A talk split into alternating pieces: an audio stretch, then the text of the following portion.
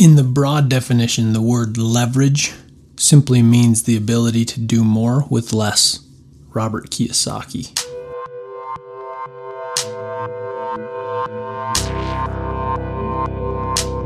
Man's time here is finite, but the influence of a man is infinite. The question is, what shall we do with the daylight that remains?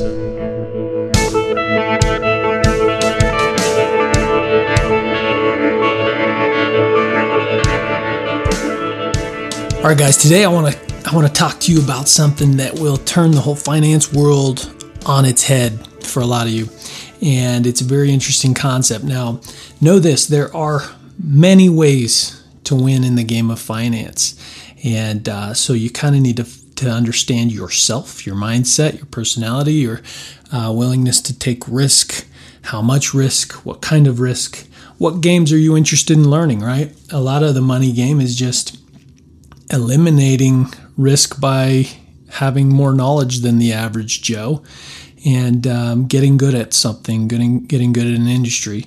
Warren Buffett is really good at finding value stocks. Robert Kiyosaki is very good at real estate and leveraging debt. Ray Dalio has a very intense company culture he manages in order to have his team make the best decisions about how to manage their funds for multiple people, and they're very diversified and have all these competing assets. Um, you just got to get good at the thing you do. So there's a lot of ways to to play the game. Now this one is is quite interesting. I'm going to talk about um, cash as a liability and credit or debt as the asset. So most people have a conventional way of thinking that is opposite of that. But this kind of came from a Robert Kiyosaki podcast that I was listening to him and his some of his guys that he uses for real estate deals and tax um, his tax accountant and stuff on how he makes more and more money, doesn't pay taxes, and leverages cash into um, debt, and then makes more money. So here's here's here's a starting point for us. Number one, there is about 1.2 trillion U.S. dollars in circulation, but the um, total U.S. economy is made up of far more debt than that. So, um, if you add up like public debt plus government debt, uh, it totals about 26.5 trillion dollars. So there's 1.2 trillion in cash. There's 26.5 trillion in debt. That means our, our economy is made up primarily of credit and debt. So, you know, if you if you're the creditor and someone you you lend someone money, they owe you money. You have a financial asset, and then they take your money and they go and do something with it, and um, now your money is in circulation, but it's all in the form of credit, right? Um, so debt held by the public was approximately 77% of GDP in 2017, and the U.S. ranked 43rd highest out of 207 countries. So credit is is running the world essentially. Credit is used as a currency much more than cash, as those examples show, right? So Robert Kiyosaki leans heavily into acquiring debt to buy more businesses that produce profit that he can then take that cash and leverage more debt, right? So the reasons he does that is because number one, so Robert Kiyosaki sees cash as a liability.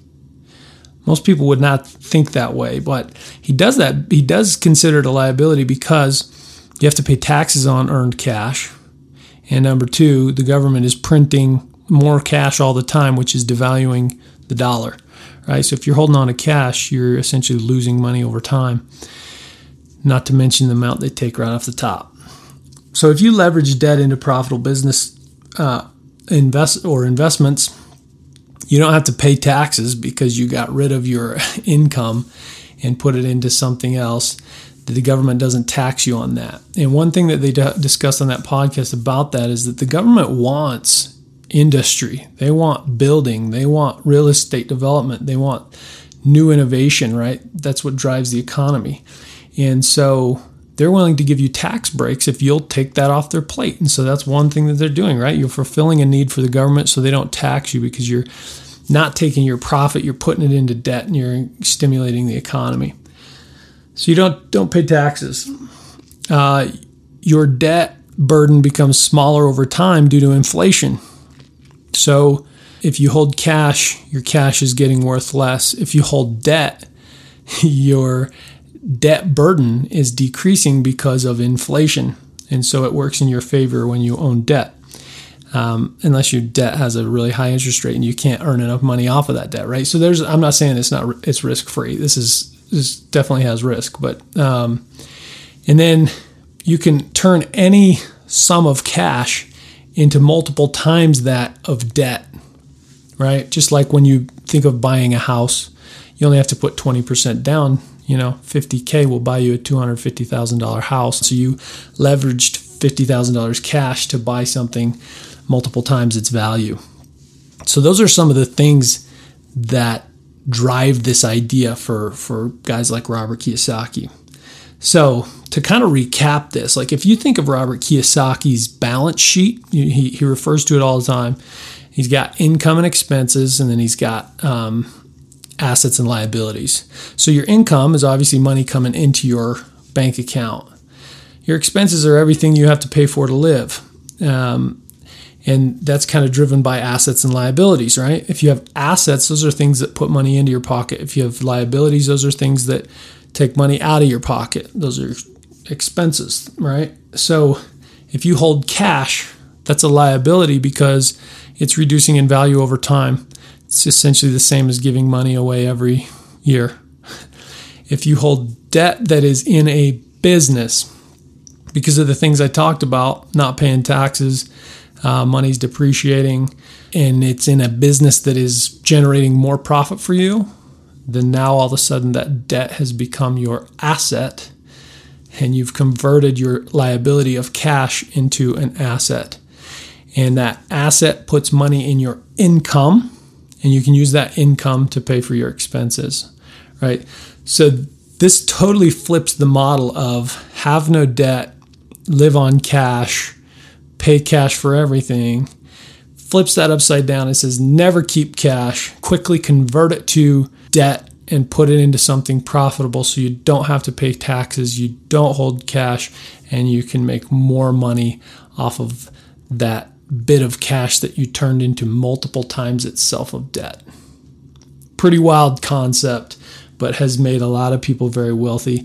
This is also the way that people have gone bankrupt overnight when they're not savvy enough at the game, they're over leveraged, things go backwards in the economy and they're not able to keep up their payments, things like that. So there's a lot of risk to it. I'm more introducing the concept to you so that you can kind of understand that the economy actually runs more on credit than it does on cash.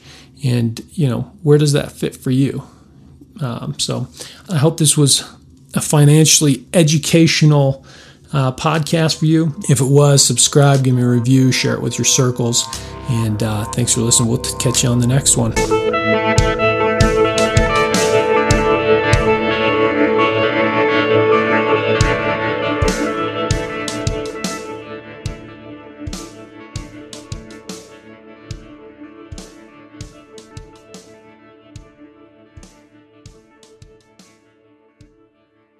Hey, thanks for listening to the entire episode.